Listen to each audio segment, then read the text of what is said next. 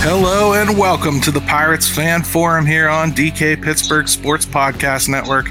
I'm your host, Gary Morgan. With me, as always, is the modern day Pittsburgh kid who just had himself a complete Pittsburgh layover day today in and around our fair city. Jim Stamm, how you doing, brother? I'm good, man. Three Pirate games in four days, all the Braves Pirates games but one. And uh, yeah, it was fun. And um, yeah, so I'm really ready to talk baseball now. Good stuff, man.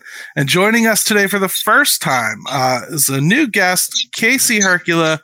He grew up in New Stanton and fell in love with baseball back in 2008. So he's a relatively newcomer, I would say. He's not one of these ones that got jaded by Sid Bream and, and moved on with his life, sadly, and probably destroyed their first marriage over it, like Jim and I. And, you know, um, but he grew up uh, watching the Pirates, and then now he lives in Chicago. So uh, he's on here to talk Bucs with us. And Casey, welcome to the Pirates Fan Forum, brother. How you doing?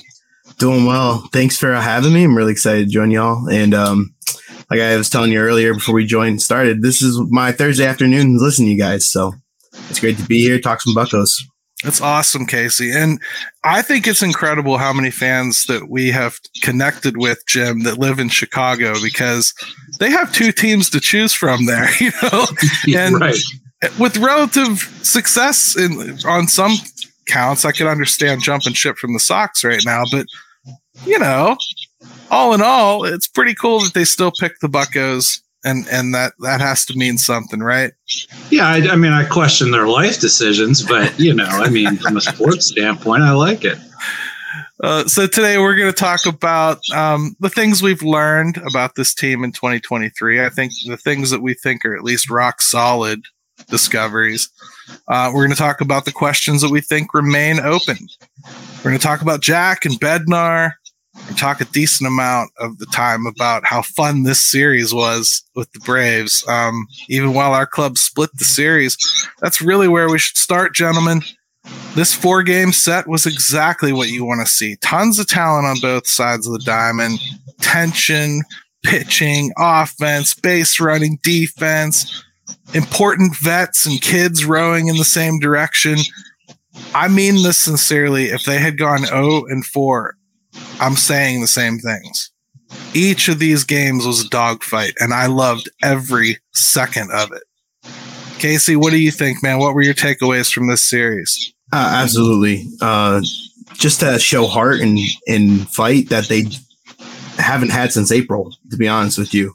Some some of these games after when we turned it into May just have been kind of hard to watch. But bringing these these young guys up, I think, is given some juice to maybe even Bryan Reynolds, and now Key looks healthy, and uh, also even Delay. You know, I think he's been a solid uh, backup option, and he had a big game today. He helped us win the game today, so I think we could have easily swept this series, um, but.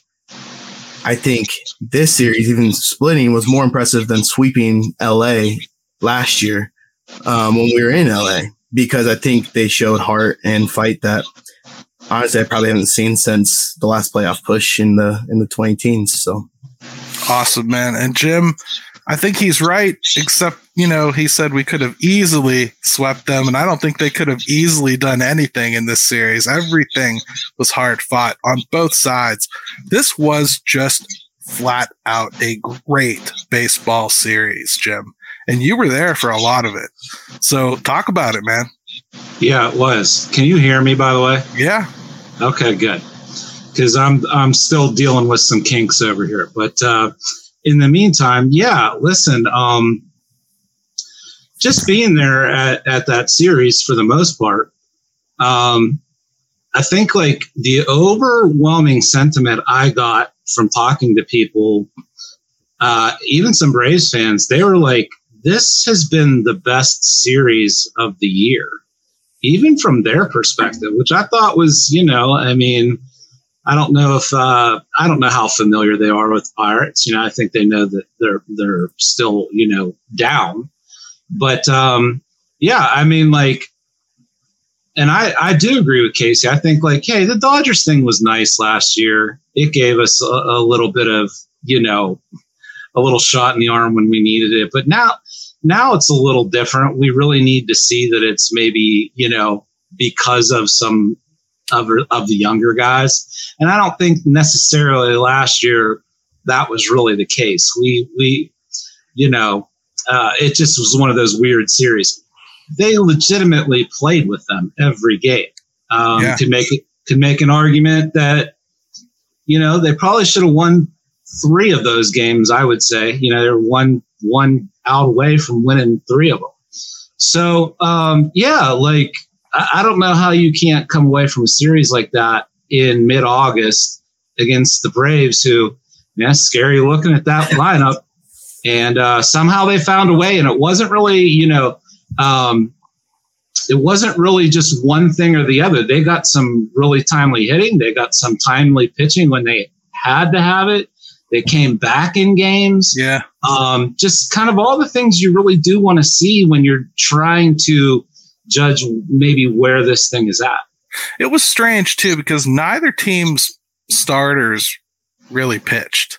They, yeah. I mean, it was pretty bad, and, and both teams just punched back against the other one's starters, nibbled away against the other team's bullpens here and there.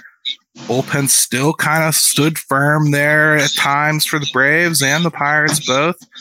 Got them back in, into the back end, and you know there was some drama like throughout these games. They they were back and forth dogfights. This was two it, it, had the feel of two heavyweights standing there just punching each other in the chops not even trying to block anymore you know and right. and when you look at them on paper and and obviously where these teams are going i'm not sitting here telling you the pirates are anywhere near the braves but but watching this and just seeing the kids punching up at a team like that and not allowing themselves to get punched down crazy. I, I loved every second of this series, really and truly. Even when Bednar failed in in uh, the the other game to to secure the save, yeah, you almost had a feeling like, hey, that's gonna happen. Well, and, and I thought like the last game was really kind of like the true test because I felt like maybe they, you know, you could get a little even look, they shouldn't do this, but you could see them being content with just playing with them for three games mm-hmm. and maybe getting, um, maybe getting a little bit of uh, a taste of the Braves on that la- in that last game and them running away with it. And um, didn't happen. They they weren't they weren't satisfied with just playing well the first three games. They saw it through. So all in all, you know, it's a split but you got to realize what you're up against too. I also can't say how many games I've watched this year where they fell behind like four nothing or whatever, and you knew the game was over. So Like scoring four runs just seemed like something that just couldn't happen. And and right now, I'm not again saying they're anything like the Braves, but I am looking at the lineup a little differently. I'm now looking at a lineup where I'm not seeing a whole lot of easy breaks either. You know, you can consider Jack in, in his one for 29 before today, and you can go, okay, there's a break. But you still got to pitch him right. If you make a mistake to him, he's still going to hurt you. You know, you're still trying to flip a scorpion over with a toothpick. It's not safe to, to pitch to anybody in that lineup right now including Jason Delay, who seems to just annoy people enough to get a few at bats here and there, especially in big moments. Mm-hmm. Man, he's got that clutch gene, doesn't he? He really does. So let's take a quick break right now. Come back. Let's see if we can apply some of what we saw in this series to what we can take away from the entire season so far.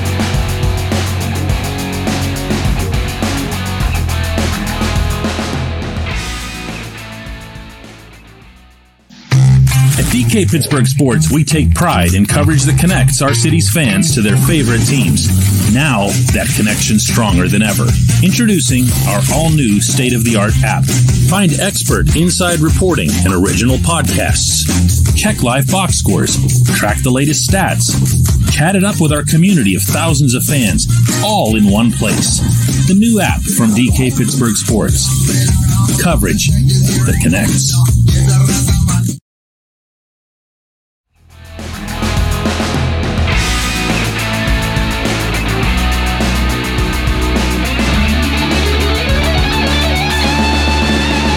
Right, we're back to the Pirates Fan Forum here on DK Pittsburgh Sports Podcast Network, and I'm slipping my glasses back on so that I can read a comment from Jeremy Morrison here, because I think it's going to start us out on this conversation in a good way. Uh, this series showed that there is something there. Still need more starting pitchers and first base in the offseason, but very nice to see the kids and vets. Hayes, Reynolds, Kutch, swinging the bats and finding success. So I agree with everything Jeremy had to say here. And Casey, I'll start with you. Um, and Jim, I'm going to start muting you when you're not talking so I don't hear the feedback. Okay. So if you start to interject, put your finger up so I know and I'll, I'll put you back on. All right. But Casey, just from this series and then kind of back a little bit to when you got the kids coming up, are you seeing enough of the pieces start to come together that you you can see what's forming or do you still feel like it's so far away you're not ready to start stamping anybody in place yet?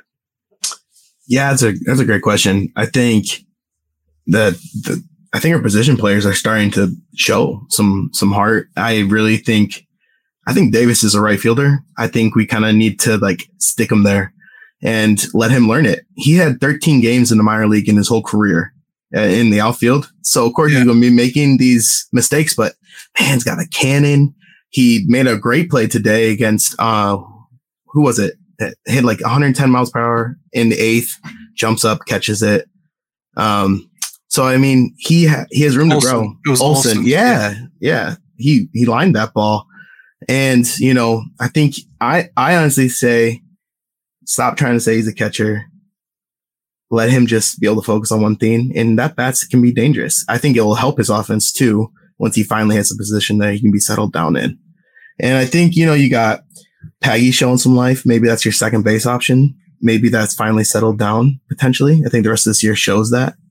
Um, and he's looked great behind the plate. I think he has leadership, has guts. I really think there's a lot of good pieces in lineup. I do think what really depends on how this progresses is how these starting pitchers that we have in the minor leagues, ones that were in the in in the bigs like Rowe and and um, Ortiz, if they can come back, I really think that's going to be kind of, hey, are we going to compete in 2024, 2025, or is this going to be a failed, you know, rebuild? Because we're not going to have the money, or well, we might have the money, but we're not going to spend the money for the big arms to start for us. So yeah, I think that the development of our pitchers is going to be really big. All right, so Jim, I agree with what Casey has to say there. I think that's all stuff we've touched on in the past, right? We we think we're starting to see some of those pieces, and we also see that they need to spend some money in certain areas, starting pitching mainly. From from your perspective, have they hammered any pieces in place here that you just aren't going to let go of? You're sure they're going to be in this come North Party next year. You're just looking at it and you can just tell. Well, I think you've got you've got some of those guys in place. We might not know exactly what's going on with Henry Davis and where he might end up. I, I, I happen to think if he just gets a little more time, he can be he'll be fine in right field. Um, you know, you have Reynolds. Uh, you have Endy. You have Henry. You have, um, whether people like it or not, you have Hayes.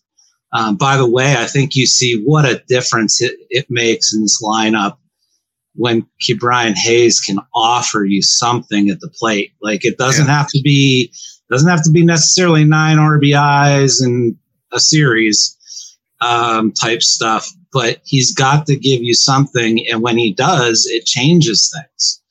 Um, so that's a point that I was wanted to make in the first uh, segment, but I think it still fits. It's a point that Pirate Queen makes here too. Um, the offense is becoming varied in a really good and effective way, and I think that kind of circles back to what you were just saying, Jim. Which, by the way, all the feedback seems to be working out now. So, um, she what she just said is absolutely true, but I think it really comes down to what we saw even last season and early this season. If Reynolds and Hayes hit, this offense has a whole lot of potential. If either of them don't, everything's better. I'm wondering if there's just too much reliance on them, really. You know, um, probably fair. It's probably fair to say there is. They have to conquer that, and I think the kids are helping to conquer that in a way because Peggy will step up and and Rodriguez will step up and. Davis every once in a while contribute. Jack was on his week off pair So have the kids kind of step in and kind of take that mantle a little bit.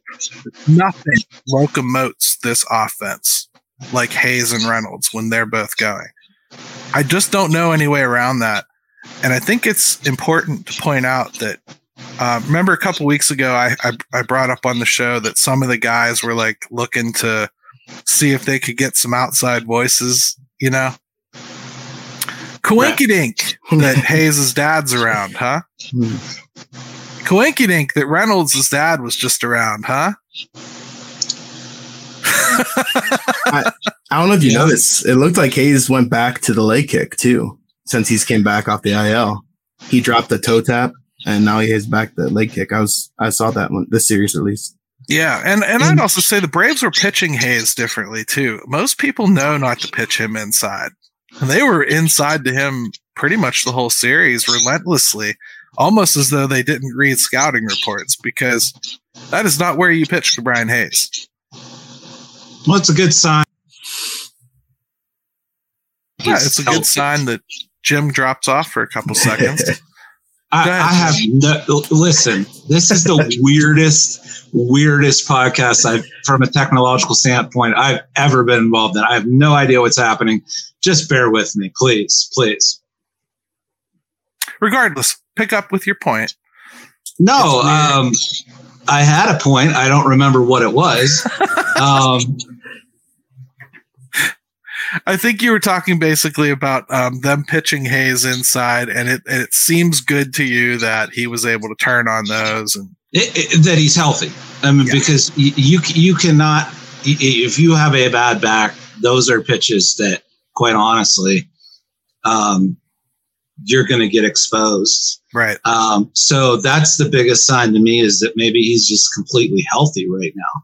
Right. And you know, the other thing is uh, that is such a big part of this equation is, and this is why another reason I'm pushing uh, for this is let's get Cruz back in this lineup for a month at the end of the season.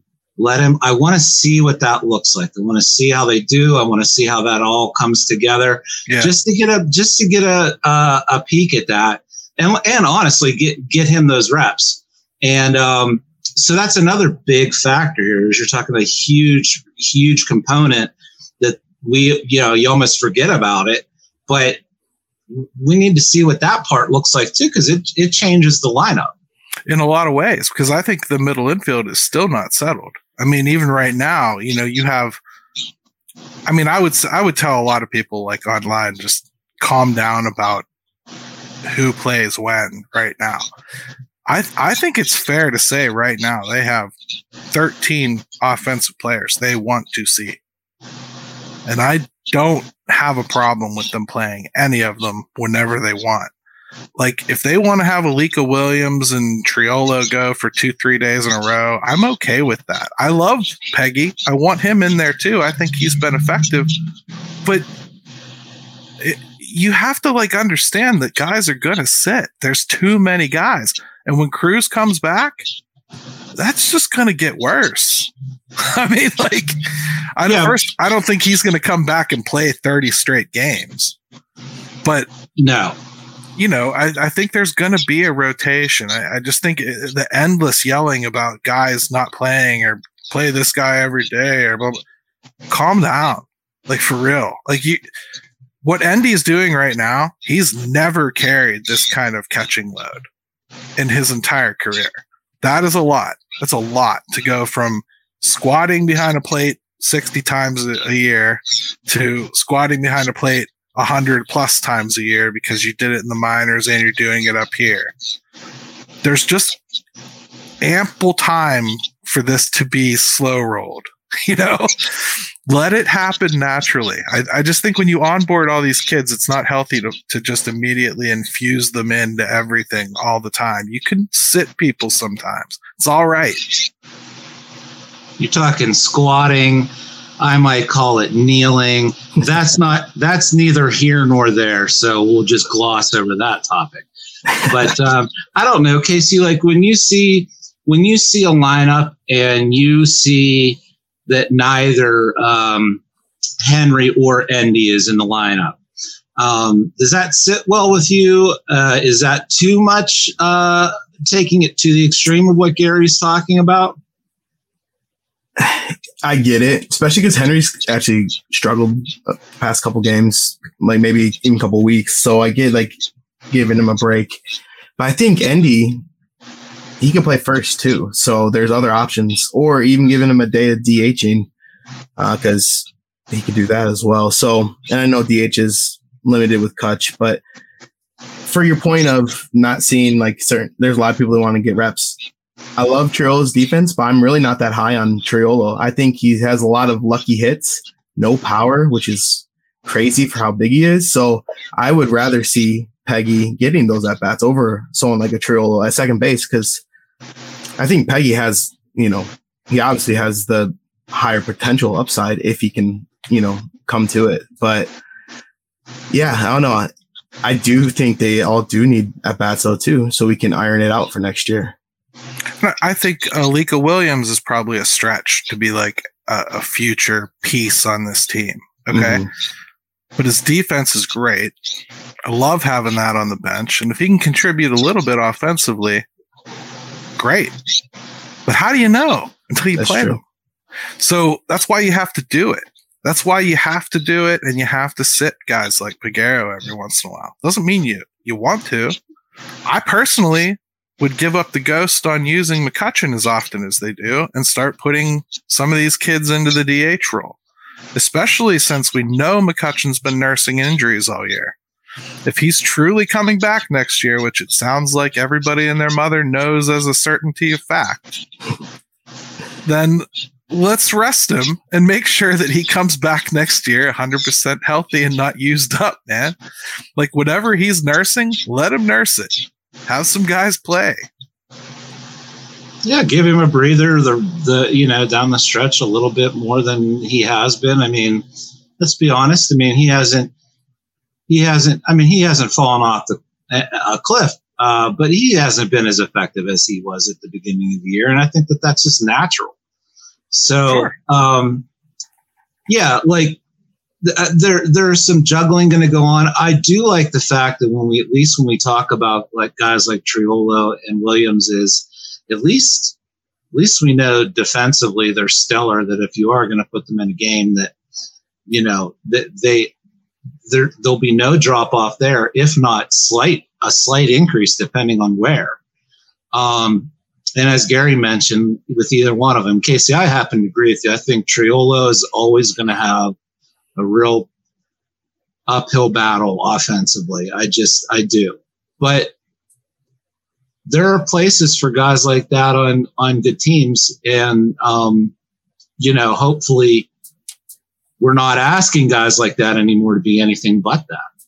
I think it's the same That's a good point. for him and Alika Williams to a degree. You know, they're both guys that probably have an offensive upside that only reaches so high, right? But they both are quality gloves. I mean, Alika Williams gets put in the game, the last game today of this Braves series, and the first ball, of course, gets hit to him because that's a law in baseball. and he makes a crazy play. And Insane. Rivas made a crazy play on the other end of it to make it count. But that's that is valuable. Like you want something like that on your team. And I'd also say there's a lot of talk already about like Nick Gonzalez being like uh, a, a 40 man casualty or trade bait right now, or, you know, there are a lot of options. Keep in mind, Tucupita Marcano is going to start the year next year on the 60 day if he survives the 40 man. He might not. Ji-hwan Bae still exists. like, I'm just saying, there's a lot of guys that they still have to work through that we haven't really gotten to see yet. Nick Gonzalez is not going to get washed out that quickly. You might think that ultimately this is exactly what you thought he'd be and you were right and you're waving your I was right flags all over social media. I get that. I'm convinced that's like two people too, just with like 9,000 accounts because they say the same crap no matter which site you're on. But regardless, Nick Gonzalez is what Nick Gonzalez is. He's a first round pick. He came up for 100 at bats. They sent him back down to work on some stuff. He'll either figure it out or he won't. But over the offseason, you're going to give your number one pick that shot to like do work over the offseason and improve on what you wanted him to improve on. Defensively, I think he's as solid as anybody. So if you got a guy that can potentially pop you 15, 20 home runs and maybe hit 260 and play good defense and he winds up being a bench bat, that might be better than Alika Williams or, or Triolo. You have to play all the angles here, folks. You can't just wash guys out just because you've seen enough. This stuff takes years to figure out. You don't decide in a hundred at bats anything. Uh, for sure, Nick Gonzalez has a way higher upside, I think, than both those two. But because just because his bat and his defense was looked looked great up here, but you know he's got to figure out that strikeout, that strikeout rate, and chasing and all that too. So yeah, he's got to learn how to hit breaking pitches. That's really it. I mean, you can hit fastballs a ton, but nobody will throw him one, Jim. I mean, Nick Gonzalez is an interesting character because I feel like that he has to probably make this team or at least be considered for it next year. But I don't know where he plays. Yeah, well, I mean, you know, I haven't seen anything on him uh, since he's been back down. Um, I don't know if you guys have. Uh, just nothing. I it just come. It just came to mind that I really hadn't seen anything. Nothing of note. No. Yeah. I think he had one like stellar deep play in short, but that's nothing on the offensive side. Which usually means nothing good. Yeah. Like nobody's talked about Termarr Johnson since his promotion to Greensboro because he was like two for twenty four. Yeah. You know what I mean? So nobody will Right. talk about it until he hits a home run and Cody puts up a video and everyone freaks out because he's the second coming. You know. that, that that's really all this is. Like Paul Skenes went three innings today in his um, professional debut. I think he threw 11 pitches or something, got a strikeout, hit 102 on the gun once. No hits. Yay. That's awesome. Now he'll probably go up to Bradenton and pitch a game or two before he gets shut down. I have already seen people say that if they're not, if they're serious at all, he's he's the opening day starter. You're insane. That's not going to happen.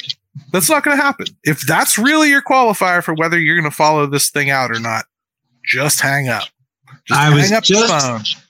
I was just talking to a Braves fan the other day at the game. You know what he was complaining about? The What? Braves manipulating guys. Really? Yeah. Didn't Michael believe it or Harris come straight from Double A and get an extension like that year? He did. believe it or not, he he was talking about it and he doesn't like it. And I'm thinking, well, buddy, do I have a team for you? And and but but the but the reality is is you know everyone thinks it's just good sometimes. You got to get out of the pirates bubble sometimes. It's You have to. You You have got to to. stop assuming when there's one or two idiots on social media that it means that there's a thousand people out there just like them. There's I've- not. I have friends here in Chicago that complain about the Cubs spending, and I'm like, the Cubs spending. Come to Pittsburgh, and then let's talk about spending. It's funny you say that, Jim, because I was thinking about the Braves as we were watching this series a little bit, and I actually had a thought like, I know that they they've traded some of their farm system to get other players and whatnot, but not as much as you'd think. And when you look at their system, I sit there and I go, man, how does anybody crack through? Everybody here is is locked up for like forever. They have mm-hmm. an opening for a shortstop. I would I would say long term, if somebody comes up, and they probably have an opener for a left fielder. Like that's what they got. Like Yeah. if you're not playing left field or shortstop for the Braves system or starting pitcher, pitcher in general, I don't know how you break this team. I don't know how you ever expect to like actually make this team. They've got the whole thing locked up for like a decade. It's really incredible when you look at it. Um, it just, it just is. Um, and you know, going back to just them, the Pirates, even in just the four games series, just being able to play with them at this point, um, because you have to start, you have to start trying to say like, can, can we compete with teams like that at some point? Can we do that? well you got to start somewhere and so you know that's that i think that that's the biggest takeaway for me from the series Yeah, I would agree, man. It was a great series. I think that was a good look back at what we think of the locks. And I think what we found really is I think we got a couple outfielders. I think we got enough to cover the middle infield that I wouldn't even consider going outside of the organization for anything. What do you think? I think we're good there. Third base, I'm fine. First base needs help. Catcher's probably fine. Uh, yeah i'll tell you one one area where I, I i think you saw it in in the brave series is the difference is got to get better defensively in the outfield we have to get better there you know um wh- whether that's uh, you know like arms are a big difference there um, how guys track balls, the jumps they're getting. You know, you're going to get into some series where you don't want that to be the difference. And when you Yeah. see a team like the Braves and what they're capable of and how they'll, how teams won't run on them. You know what I mean? Like, and net, not necessarily you, you, you don't have that fear against the Pirates. Yes, Henry Davis has a cannon, but there's some adventures going on there before the Yeah. cannon is loaded. So, set up for his throws. He's not Yes. sure where they're going. Like, yeah, Yeah. he's got some work So- to do there. Right. that that stood out to me. I thought, got it. We got to get better there.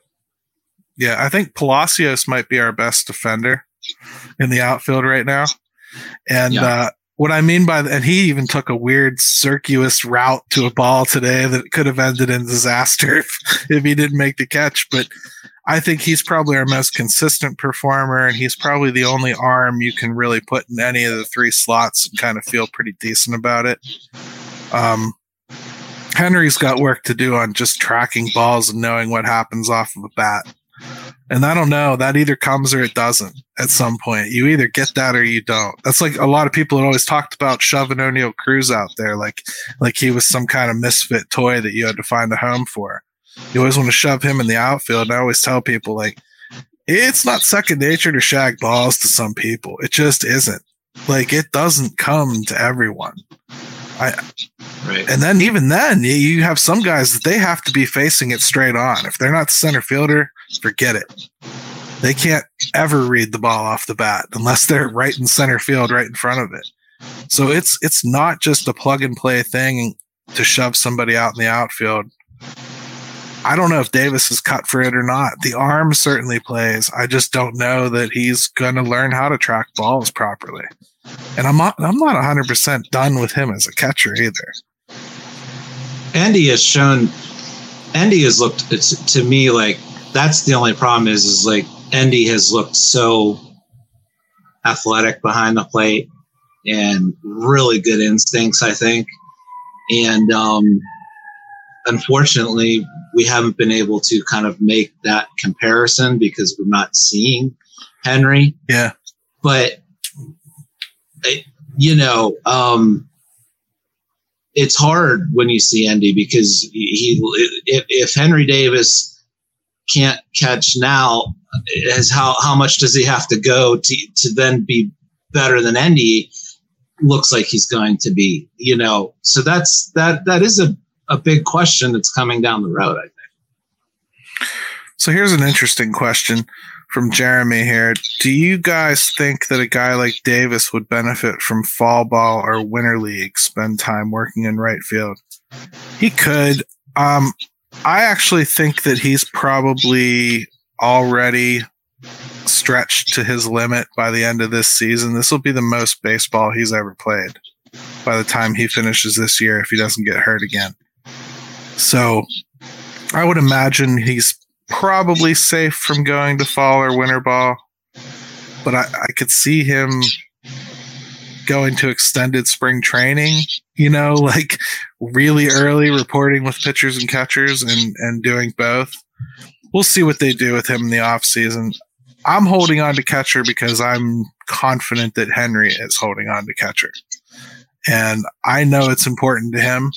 And I think it's important enough to him that he's going to force their hand into giving him a crack at it. The what the two innings I've seen in in you know the bigs, I don't know how you could watch those two innings of, of him catching and think that he should be starting a game. I just don't. He looks awful. He doesn't look like he's set up. Endy has technique issues too that I think cropped up in this series quite a bit. As athletic as he is, and he makes up for it with his arm, but he doesn't set up right or block everything either. In fact, the third game of this series was a nightmare as far as that stuff goes. So, yeah, to me, there's a lot of work to be done on on the catching, and I still think they should probably bring in another veteran, or we're going to see Jason Delay again next year. Yeah, and, and, and when you mentioned about you know um, him still seeing himself as a catcher, look, Henry Davis is going to do what they ask him to do. He's just that kind of ball player, right? Um, but, but if you don't think it's deflating for a guy that's been a catcher on some, yeah, deflating on some level to get stuck in right field after you are so involved, so involved, and you and, and you love the position. Um, that that doesn't go away. And you know, maybe it's a good problem to have in the sense they've got two of them, and hopefully Henry, um, you know, uh, still continues to develop there.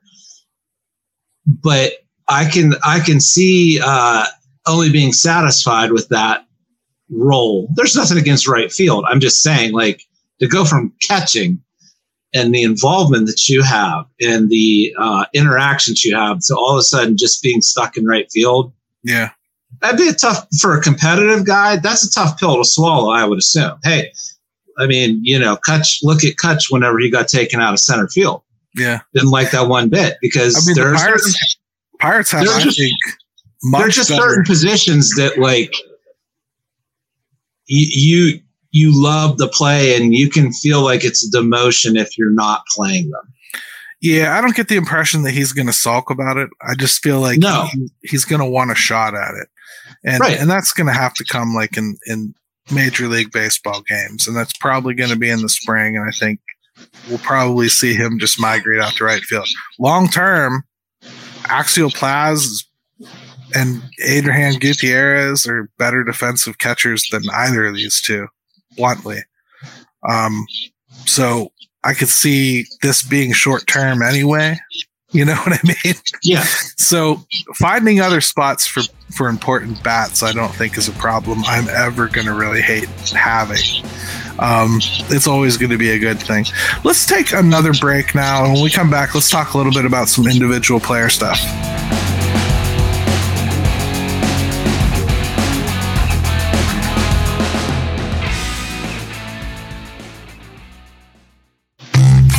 DK Pittsburgh Sports, we take pride in coverage that connects our city's fans to their favorite teams. Now, that connection's stronger than ever. Introducing our all new state of the art app. Find expert inside reporting and original podcasts. Check live box scores. Track the latest stats. Chat it up with our community of thousands of fans, all in one place. The new app from DK Pittsburgh Sports.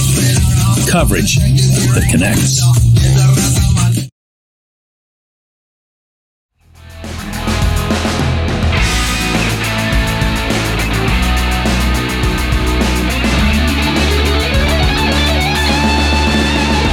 Welcome back to the Pirates Fan Forum here on DK Pittsburgh Sports Podcast Network. Let's talk a little bit about Jack Suwinski because Jack Suwinski is still, still a super hot button issue. People that think he's good can't really effectively explain why they think he's good to people that doubt all of these modern numbers that that testify he is. Um, it's it's home run, walk, strikeout, nothing with him, and it's a struggle. I mean, I I'm not blind to the problems until they find somebody that is truly better or more of a threat consistently. I just don't think that it's big enough to be pushing him out of the way. There's nobody really coming along saying I'm going to be more effective in Major League Baseball right now than Jack Suwinski is. Have to play him, Jim. I just you have to deal with with the one for 29s and the two for 44s and and stuff in a hope and prayer effort to get what he does give you when he does start hitting. It's not ideal. Again, I've said this multiple times. It's hard to put a guy like that in your lineup. You don't know where to put him. There's games where you have him batting sixth or seventh and you you slap yourself in the head because you should have had him third or fourth. There's games when he bats first or second or third and you wish that you had him batting eighth or ninth. how yeah. do you handle a guy like that? And and can he get better, Jim? Because what I see from him, I'm not sure. The whiff rate's elite. He doesn't he doesn't chase but the the amount of the zone that he can actually do damage in is so small that you can pitch around him in the zone and i think we see it all the time. He's got to find a way to expand that. Yeah man i don't know that we I, I don't know i don't know a player in recent memory or memory in general that that that can be so hard to um, kind of analyze and kind of figure out what he is. And what he can be. Um, look, his last hundred at bats have been bad, real bad. You know, um, I think he's he's striking out forty times in his last hundred at bats. He's you know, um, yeah, there's I think he's got five home runs during that stretch, but it, it's it's the pe- people aren't patient in baseball anyway, and yeah. Jack Jack takes that to a whole new level because of the length of of the streakiness. I I, don't know. I you know um, I think the next month and a half for Jack is really important. Yeah. And um, but back but back to your original point gary and this is just it is like until somebody pushes their way past him yeah. what are what are what are we losing by at least letting a 25 year old who's shown the ability to make some adjustments not keep trying to make more adjustments to see if he can even some things out and and and that's know. without even mentioning that one of the biggest adjustments they could make is probably changing the hitting instructor. I think they're going to yep. have to do that. Mm-hmm. But that's one aspect of Jack. I'm going to just say a phrase before I throw it off to Casey here to talk about Jack. And I think it applies across the board as we watch all these kids on board. It's it's basically good enough for a championship does not have to equal best right now. What's best right now in order to get to that point doesn't necessarily have to equal. Like, I don't have to say that Alika Williams is going to be the shortstop of this team when they win a championship for me to say on Wednesday night, Alika Williams was the best option at shortstop. Do you get what I mean? I think we're going to have to play that game a lot as we watch these kids roll through here. And I wouldn't, I would quit marrying them right away too. These people like they're, they're going out throwing up these lists of who has to play every day and, and whatnot right now. I wouldn't be doing that. I wouldn't be buying jerseys for Peguero. I think he's done really well. But just think about all the competition that you know about. And and and most of you don't dig into this system the way some people do. Like if I had Anthony Murphy on here talking about this system right now, he could make it seem like there's no way in hell Peguero could possibly hold on to that position for three years just by telling you about Chang and some of the other guys that haven't even crossed your mind yet. Stop marrying these guys. That's how this works when you get this many prospects. So, Casey, what do you think about Jack Suwinski? I mean, what are you seeing? Are you frustrated? What can they do with him that's different than what they're uh, doing? I think first off, the hitting coach is a problem for sure because he's not able to help him get out of this funk fast enough. But man, let's listen. He has 637 at bats in the major leagues, has 40 home runs. That's it's hard to give up on something like that. I mean, he has an elite walk rate. His baseball savant, he hits hard, but then he has like the worst whiff rate, uh, strikeout rate, you know, and on those pages too. Uh, he's he also still has the highest OPS on our team this year. Yeah, he still does, even after these last hundred at bats have been awful. So like all those things, it's like I don't know how you can just give up on a guy only 25. I do think though there's no one pushing him either right now. There's no one saying, "Hey, I'm gonna take your at bats." Ji-hwan Bae was what the closest thing we had, but he's been hurt and totally different players. Yeah, and that's a fact, man. Because we're talking about a team that has a catcher actively starting every night in right field. Exactly. We don't have outfielders climbing up their backs. You know, mm-hmm. guys that we thought might be like Matt Fraizer and Matt Gorski haven't really taken steps forward. I, I wouldn't say CSN hasn't really done a whole lot to really get an earn another look. I would say, and I think a lot of us kind of thought his arm might have been a little too weak too. Um, Cal Mitchell, we know about the arm, and the bat is just nothing special. But I think there's a reason Josh Palacios is on this team, Jim. I mean, like, we Absolutely. don't have offensively oriented, especially power laden outfielders pushing Jack out of the way.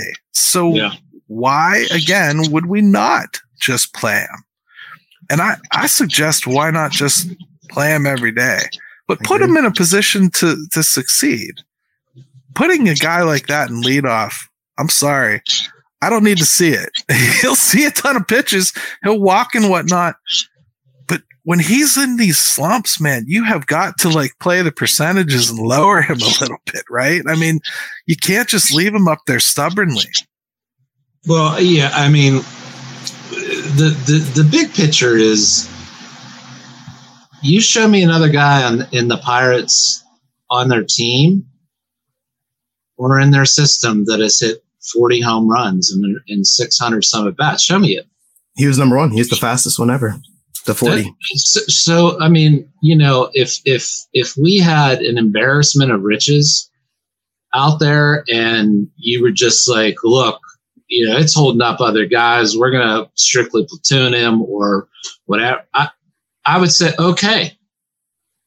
You know, right. but he's not 28 and 29 years old and you, you you're 100% sure that he is just what he is um, people can say all they want about that they know that for a fact right now you just cannot say that about a guy his age with that many at bats in the major league. You cannot. The closest, the closest I can come is I, I, throw all the averages and OPSs and WRC pluses and all that crap out the window. This is just me watching Jack Suwinski hit. I know how to get him out. I'm not a scout. You know, throw around the edges. If you can paint the black, you're going to get Jack Suwinski out. Period. If you can paint the edges of the zone and you have an umpire that's going to give you fair calls as a pitcher, you will get Jack Suwinski out. He can't cover the zone. That's the problem. He just can't. He has a great eye, but he can't cover the zone. until he learns how to cover the zone and do something other than that golf shot home run, this is what he is. That might be okay. That might be the best they ever get. But that is all he'll be. We talk about yeah. adjustments. The adjustment he needs to make now is to learn how to foul off at Survive. least some of that Survive. stuff that's in the zone elsewhere, and preferably learn to go the other way when they pitch you on the outer third. That, that's what has to happen. And when he goes right. the other way now, people praise him. He's just late. that's that's not yeah. going the other way. That's not having For the sure. bat speed to catch up. It, I mean, congratulations, you did get the right thing to happen, but th- that's not mm-hmm. purposeful. I'm talking hunting going away. That that's his solution. I think what's interesting with Jack too is if he can do this with adequate defense that he plays in center. I think this is his first year, full season in center, and he's he's learning that angle. But if he gets better, if he you know full year under the belt, off season coming up, he has he has played solid defense at points, and I think that's valuable. How many center fielders are going to give you potentially thirty home runs a year? Not many. So See, I've seen him as having relatively positive defense as well. Yeah but I see a ton of people talk about his well, arm. His arm's not strong, and his outs or his uh, outfield jump is really bad. But then he has a really good outs above replacement. So it's just it's different than the corner slot. Your jump is I I was awful when I played center, but left and right I could do be- way better because it's just an easier jump for me. So like you said earlier in the show, it's certain angles some people struggle with. Right. I I wouldn't keep him in center. I, I would not. I don't think that and I think people have to remember that too. Is like he's being asked to play there. You know, he's not demanding it. Henry Davis is being asked to play right field. Sometimes guys aren't suited for it. I don't think he's embarrassed himself. I think I think ideally on a team that has some real aspirations, you want to get better out there, especially in the center field. Yeah. For me, like strength up the middle type stuff we're talking. Um, I just don't get upset at him because I look at it like they're asking the guy to do it. If he's capable, I guess he'll show it. If he's not, well, that's going to show up too. It's it's not his fault. Well, here's so, what scares me though. You talk about the the outfield defense needing to improve. It's a great observation. You're 100 percent right. This series did show that. They've got three locked in pieces right now. Okay, yeah. Jack Suwinski, Bryan Reynolds, Henry Davis. That's never going to equal a good off a good outfield. It never is. Um, Jack Suwinski, you said you wouldn't play him in center. Well, the other option right now is Reynolds. Right. So Reynolds, I think, has proven left field is a little too much for him right now. I don't think he's getting to balls. I don't think his routes are great. I don't think his arm is even as good as it was two years ago, which is kind of insane. I'm not going to move him to first base, Yark. So just when you, whenever you listen to this, he's furiously, furiously typing in the comments. right. But then you have like those two, and then if Henry Davis sticks out there, he's he's playing right field. Somebody asked earlier in the chat, why doesn't he play left field? Because it's easiest. Well, at PNC Park, it's not easy. My God, no. Fields, basically. Please don't. Please don't put him out there. well, he's in right field because when you have a, an 80 grade arm, that's a right fielder. That's where Clemente played for a reason. That's where Parker played for a reason. That's where, you know, uh, all of the, the greatest arms play because you can get people out and keep people from trying to go to third from right field. That's what it's about. Um, left field is different, and at PNC Park, it's really different. It's cavernous. It takes a lot of uh, technique to like cover all that ground. I personally think Reynolds is a more confident fielder in center field. And if we really don't believe either of their um, arms matter or either of their arms are good enough, I'd flip them and have Jack play left just because I think his arm will play better there. And I've actually liked Jack better as, as a left fielder as well. So I think, I think too, like a, a jump for outfielder, man, that's hard to develop. I think a lot of that is, is kind of a, an innate ability that you have. Um, yeah, like I, Bae just I, came up having no experience and showed jump that nobody has. Yeah, but he doesn't like- have an arm either. Yeah, I just I, I don't know how much that's something that you can develop. Can you get better at it? Yeah, I'm sure. And I'm sure with, you know, experience you can do that. But we're talking about like truly, truly having um, a good jump just naturally. Man, that's tough to just duplicate and replicate, in my opinion. I would agree. Now it's time for us to talk about another hot button player, David Bednar. Um, The renegade. two blown saves in his last three. We talked a little last week about, you know, he starts to slow down this time of year, just about every year. Um, and I saw some people talking about overuse, so just pulled these stats up because I just wanted to kind of get it on the record. He's uh, pitched 47 innings in 46 games. Um, for perspective, uh, Camilo Doval has pitched 52 innings in 52 games. Alexis Diaz has pitched 50 innings in 52 games. Emmanuel Clase has pitched 51 innings in 52 games. He's pretty much right on par with all that. If anything, he's a little bit under. Now, has he been overused very recently? Well, yes. The Pirates don't win as often as some of those other teams, do they? So, like, you kind of have to use them when you have to use them. And David tells Derek Shelton, I'm okay for this third game. You know, um, it's not Derek Shelton's inclination to use a, closer three days in a row. I don't think that that's something he wants to do. Um, David Bednar, though, is he really somebody that we want to extend? There's been a lot of talking about that. And Jim, the more I watch, the more I, I realize I don't think that I want to see us extend a closer as much as I love David Bednar. If this is what happens in the second half of years, and I am going to investigate this more more fully, but if I can prove it out that it's happening every single year, regardless of, of usage, I'm not sure how you go forward with that as like, yes, this is my closer. Let me lock him down for three or four extra years on top of his ARB numbers, you know? Yeah, it's it's a really interesting dilemma here in Pittsburgh with him being from here, and um, yeah, It shouldn't Look. be. The Pittsburgher in me says it should be, but it shouldn't be. Sure. Yeah. I look. He'll be 29 in October. Um,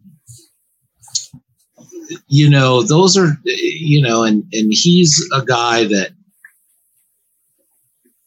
he goes out there. I mean, you only have so many bullets in these arms, right? Um, and I think they'd really have to think long and hard about that as far as an extension type situation goes. And let's be honest, if if you're not able to kind of replicate first halves of seasons, you have any aspirations of doing anything during a season and kind of getting somewhere in that season, hopefully postseason at some point.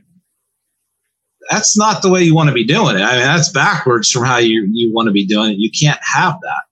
So I think it's a fair question, you know, I, I think Gary, you mentioned it a couple shows ago, and I, I look, none of us.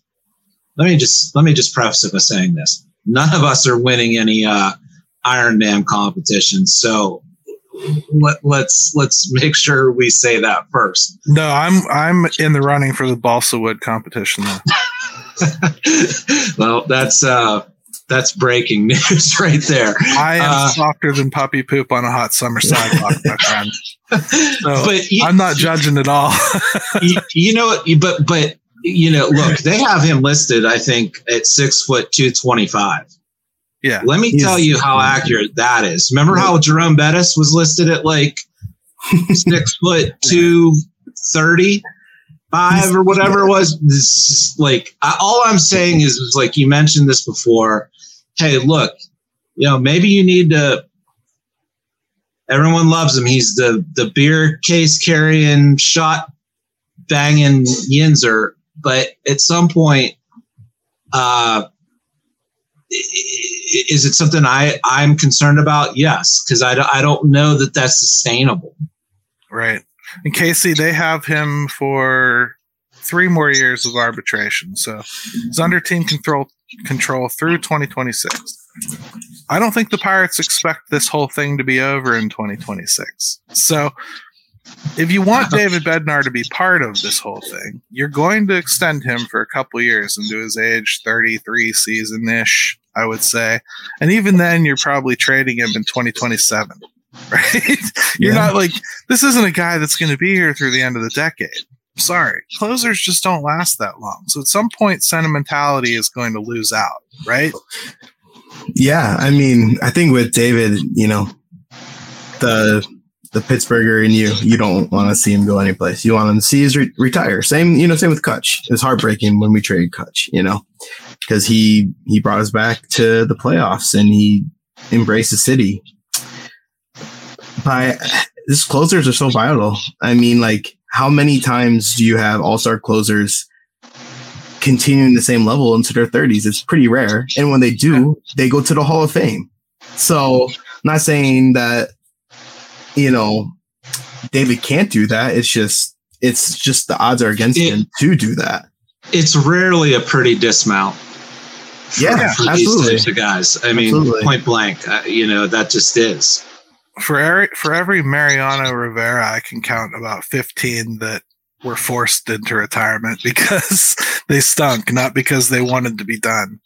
Um, I, it's it's a sad ending. It's a tough position in baseball. I just think that we should probably not get carried away with thinking David Bednar is going to carry this team on his back through playoff runs through through the end of the decade because I just don't think it's feasible for him to be the same level pitcher he is. Now, if you can get him to sign a hometown discount, and in this case, I actually mean hometown discount, if if you could get him to sign something like through 2030 where by the end of it he's only making like four or five million I, would do that. I, I mean like because even if he's not a closer then he can still be an effective arm in your bullpen. But everything he does i'm just saying it's not going to get better with age. That's all i'm saying. And if you know, look at what they're bringing in right now. Look at look at what Andre Jackson looks like. I mean, like this is a guy they just picked up that was in Double A somewhere, like for the Dodgers. You know what I mean? Like they're they're finding pieces that I think are are showing that this velocity stuff is out there. Mm-hmm. They find closers, and, and, it does work out. I, I wouldn't hitch my wagon to him. The other one I wanted to bring up, guys, before we go is Mitch Keller because the second half of his season has been brutal. I mean, if he looked like this in the first half, I think we'd be having a lot different conversations about Mitch Keller. I really do. Um, this would have been probably the year where you're talking about do we non tender this guy? Like, if this was the way he looked all season. Right. Now, what I don't understand, Casey, is here's a guy who found success again by using his two seam fastball. And now, for some reason, he's gone away from it. Seems like he really wants to be successful with that four seam fastball, but it just doesn't work for him. So, is he being stubborn? Is the team being stubborn? It seems weird that if this team, because they love to preach the two seamer, I'm sure they would love it if he would throw that more often. Yeah. Also, he's it seems like he's in love with the cutter right now too. Mm-hmm. If you look at his last starts, I swear every every time they hit a homer off it, it's the cutter. It's the cutter coming in to lefties. It, it seems like he won't throw the two seamers to lefties. He'll only throw the cutter to lefties, and which is counterintuitive, oh, right? Because you want to go away from the sweet spot in the bat, away from their swing. I don't. That just right. doesn't make sense to me.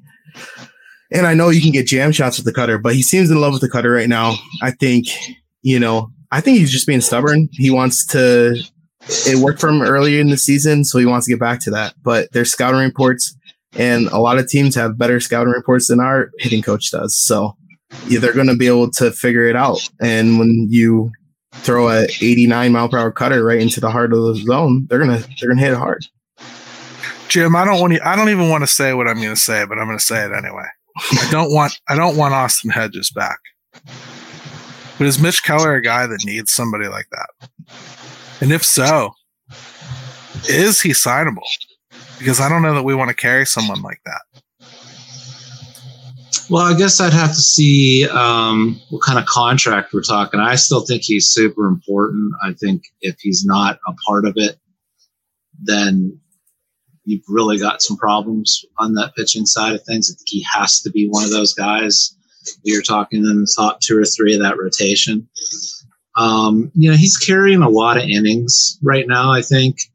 Um, I, I don't know that necessarily you have to be worried about maybe backing him off or limiting him.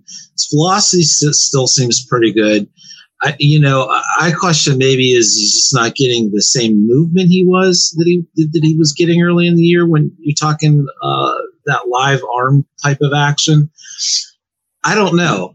Am I concerned? Yeah. I mean, it, it has not looked pretty uh, since the All Star break. I still think he'll be okay. I still think there's enough with his his arsenal and his amount of pitches and his velocity that he'll he'll get back on track. Um, but you're right, Gary. If this had been reversed in the season, or he had been doing this all season, then yeah, we would we would be we would be ready to wash our hands of it. Yeah, it's a lot. It's a lot to ask a guy to reinvent himself and all of a sudden come up and be an all star, and then you have to hold on to that all year. It's very hard to hold on to something like that all year. We've seen Jeff Locke do something like that, right? Um, through the years, we've seen this countless times. It happens all over the league. Really hard to string together a complete year as a starting pitcher. Right. That said, it is alarming, and and Mitch Keller might be a guy that he might have too many options at his disposal he might be a guy that just somebody needs to narrow him down a little bit. Tell him, hey, I don't think you need the cutter and the slider, cowboy. They kind of do the same thing, except one sucks a little. You know, like yeah, yeah. You know, maybe uh, the four seam you're going to use it, okay, but only upstairs, right, for a chase. Yeah, yeah. Uh, I I just think there's there's ways that they need to harness him. I felt like Austin Hedges did a legitimately good job doing that with him. Really called a great game with him. Delayed did okay the other night. I don't think Endy calling games has been a problem, but I think for Mitch Keller, it might be overwhelming just all the options you have. It's almost like playing a video game with somebody that's got like six pitches and you don't know what to throw anymore. You could, you could throw anything. I, I think maybe a, a, kid catcher might get carried away with some of those toys at his disposal. And Mitch has to be smart enough to shake them off too. So I think there's just some growth that needs to happen there. Oscar Marin needs to really step in and, and get his arms around what his problems are and eliminate some things from his arsenal, I think. But I would sign him. I'd I'd turn around and approach him with the exact same thing that they already did that people ran around calling a low ball. I'd add a couple hundred thousand dollars and I'd say, "What do you think now?"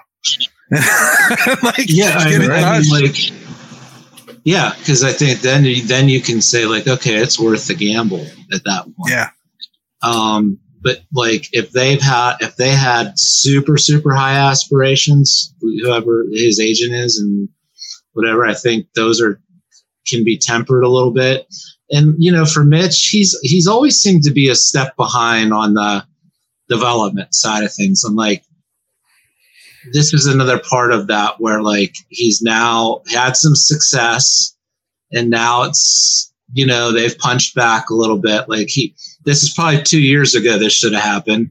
So maybe it's just the you know it's just the other the next example of the late process that he seems to have to go through in every phase.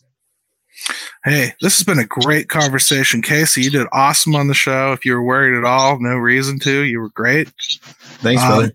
How do people get a hold of you on Twitter, sir? Uh, at Herky Jerky. Um, it's a nickname I got. My dad actually got when he was in high school for, and he got passed to me. So, um, but yeah, that's that's what I use for Twitter.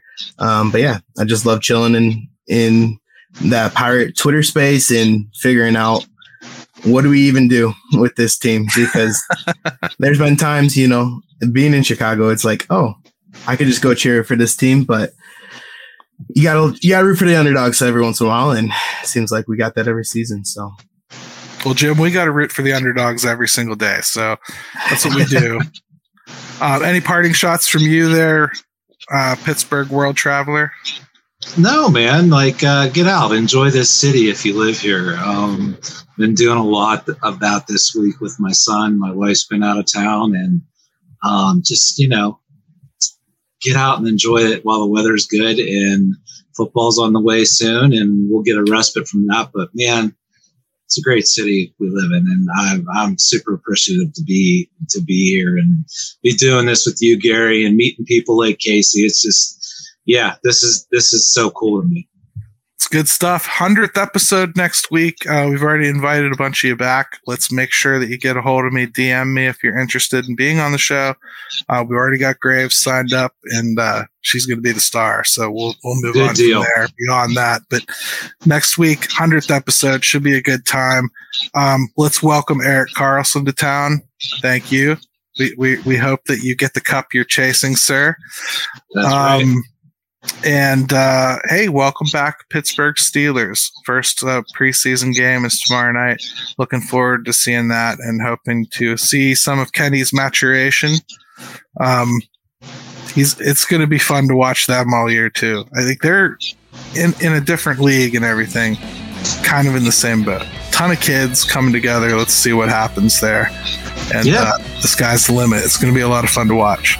Yep. So, without further ado, I'll toss it off to Ben on the audio. And for Yins watching, let's go, Bucs. Let's go, Bucs!